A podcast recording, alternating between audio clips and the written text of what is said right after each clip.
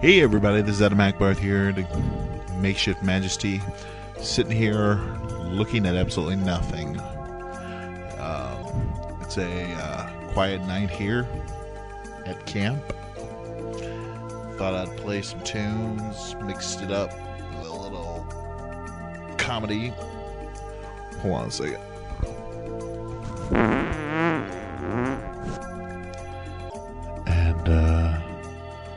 Other goofy stuff. Should be fun. Hope you check it out.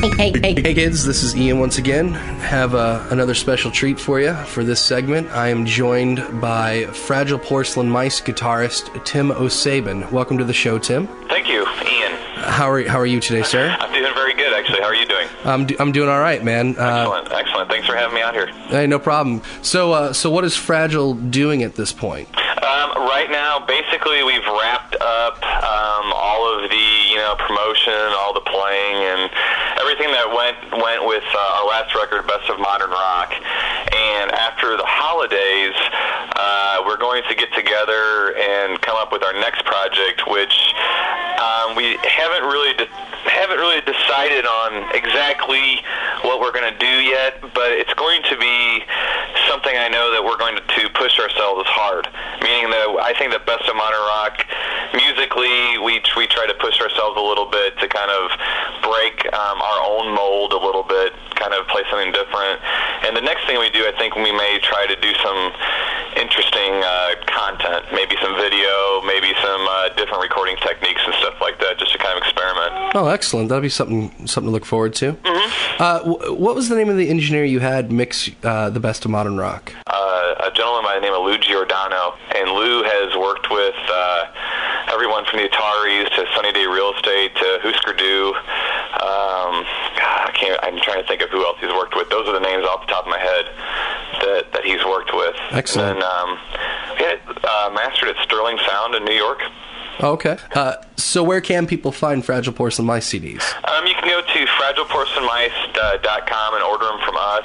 There's a, uh, a merchandising company, JSR Merchandising, um, that carries them. And I think there's a link from our website to that page.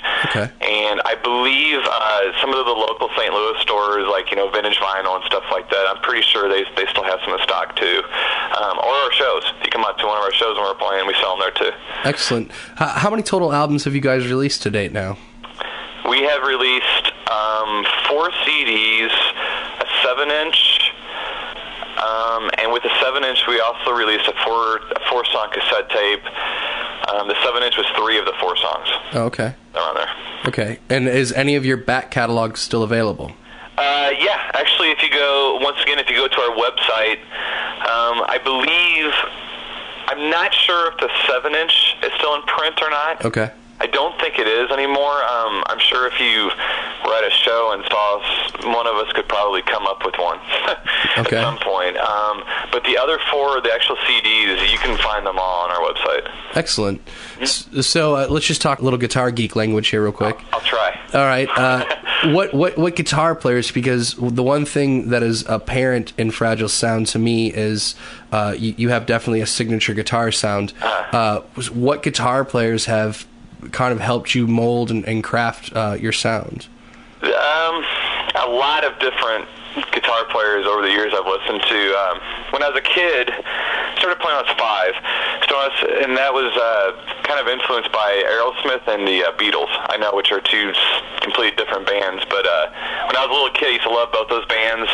Then I got into like Black Sabbath. I mean, I'm talking when I was five, so Right. I was pretty young, getting into pretty heavy rock and stuff, Nice. and some psychedelic stuff too, as far as like the Beatles, like older stuff and everything. Um, and then I would say the first guitar player that really caught me was Randy Rhoads. Oh, okay. And uh, that was, I mean, I was like seven years old and just fell in love with the way he played. Um, as I got a little bit older, this is older than grade school, started listening to Hendrix Okay. and some stuff like that. And then when I got probably closer to high school, I watched a movie called Repo Man Oh man. which was my introduction to everything that's on the radio today. Uh, and a little Basically. a little a little side note to Repo Man is that it was produced by Michael Nesmith of the Yes. Mon- of the Monkees. Yes. So I just and had his to- mother uh, invented uh, liquid paper. Oh, see, I heard that was Peter Tork's mom. Was it? No, I could be wrong. Well, I think we have our urban legends crossed. No, that's all right. Possibly. Um, after that, I would say a lot of um, uh, bands like Archers of Loaf. Oh yeah. the way that they play um, Bark Market. Um, I would say that uh, um, Butthole Surfers, that they play, anything strange, I always thought was pretty cool. As long as the guitar was strange, but the itself had a good groove to it. Sure. I don't want the whole song to be strange, but sometimes if you're playing a song that's pretty straightforward, all you need to do is throw something in there that's different, that that sounds um, almost as if it's um, an adversary to like the rest of the song. Okay. And just keep the song moving in a forward pace, and that's usually, especially the older fragile material. Basically, that's the way that was that was written. It Okay. was written as bass line, drum line with some percussive vocals and stuff, and I would try to throw some icing on the cake, some interesting interesting notes that necessarily shouldn't be there. So, Excellent. and some of that had to do with a lot of beer. Yeah, so, but otherwise, it was just trying to be different. Well, Tim, that's all of our time. Thanks a lot for joining me today. No problem, Ian. And uh, what fragile porcelain mice track will the kids be hearing? Um, probably "Concept of Grief" would be our our most uh, well-known song. Uh, there's two versions of it. I believe you have the original version of it, Yes, I do. so uh, that would probably be a good one. All right. Well, here it is, kids, from Amigo del Fuego, Fragile Porcelain Mice, and Concept of Grief.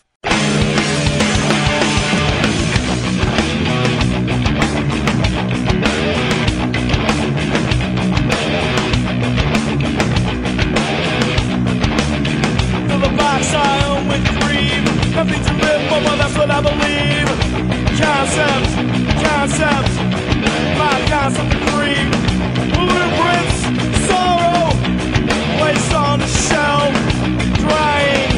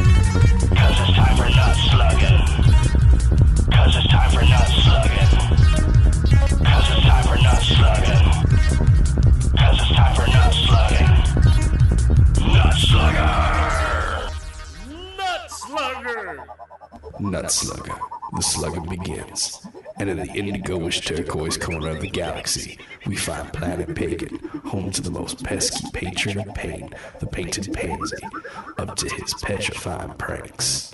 I've had it. That nut slugger's always foiling my plans. Well, that's it. This time, I'm out for revenge. I'm out for blood. I'm out to get that nut slugger once and for all.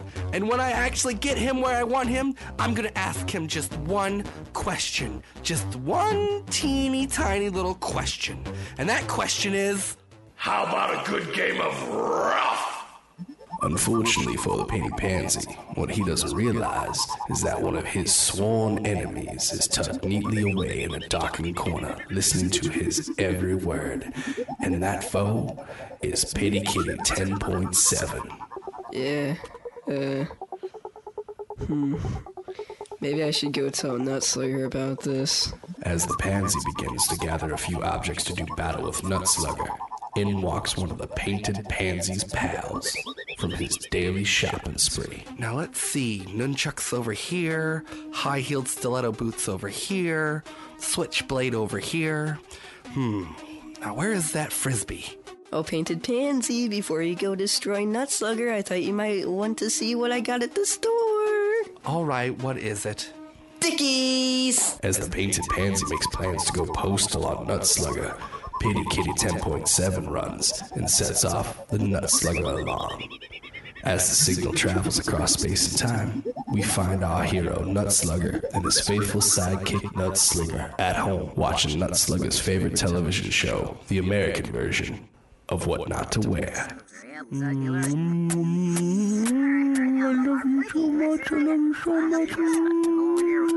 It's bad enough that you have the, both of the hosts tattooed on both of your arms, but you don't have to make them kiss. Mm, they love each other so much. They can't kiss, you know the guy's gay. Mm, I don't care. They should be in love. That's just the way it is. They really dress people nicely, let me tell you. Hey, what's that? It's the alarm. Hello? What? The painted pansy is plotting against us? Okay, I'll be there.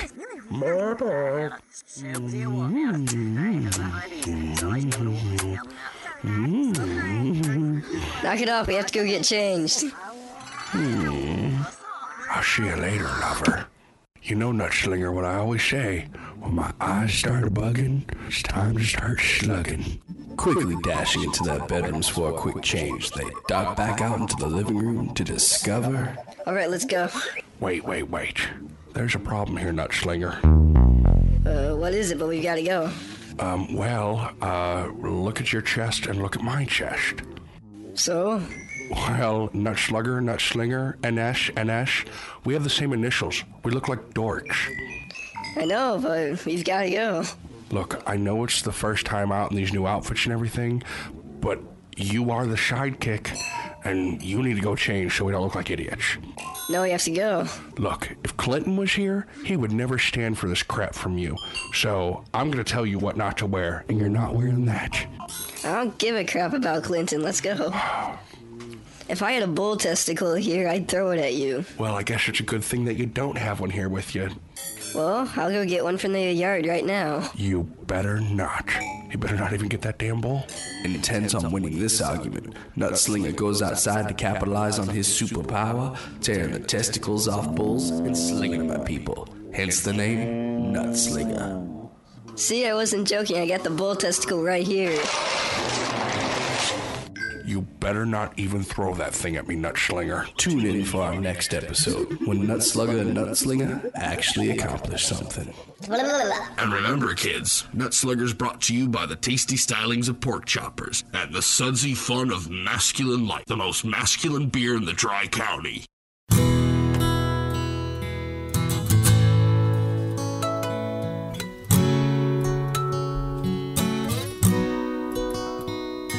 Some people go on smoke breaks, others surf the web.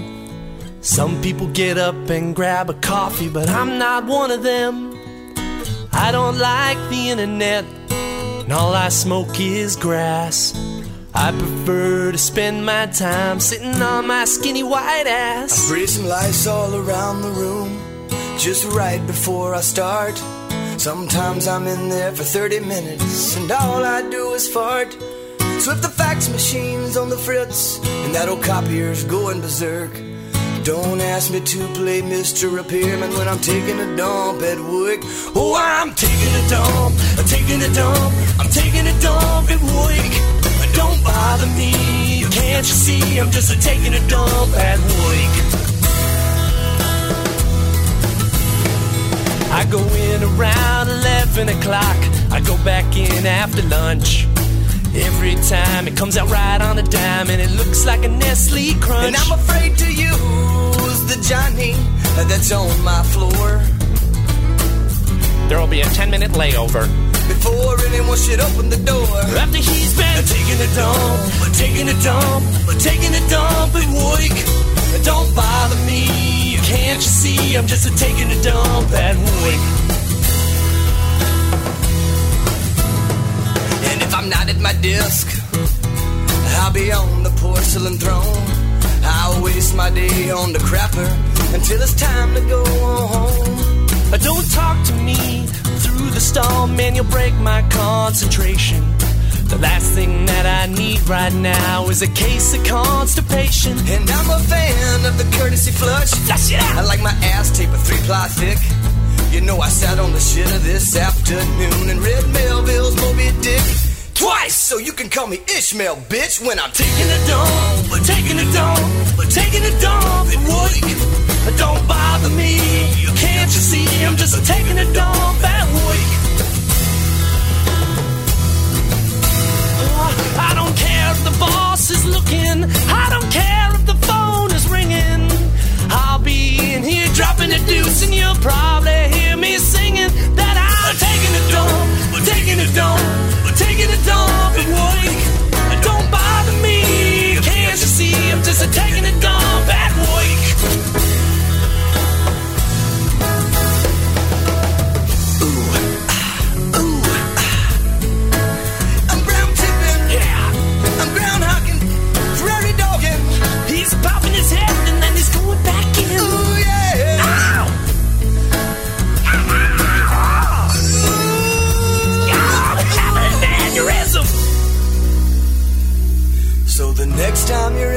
office and your stomach starts to jerk, get out of your chair and drop trow early and take you a dump bad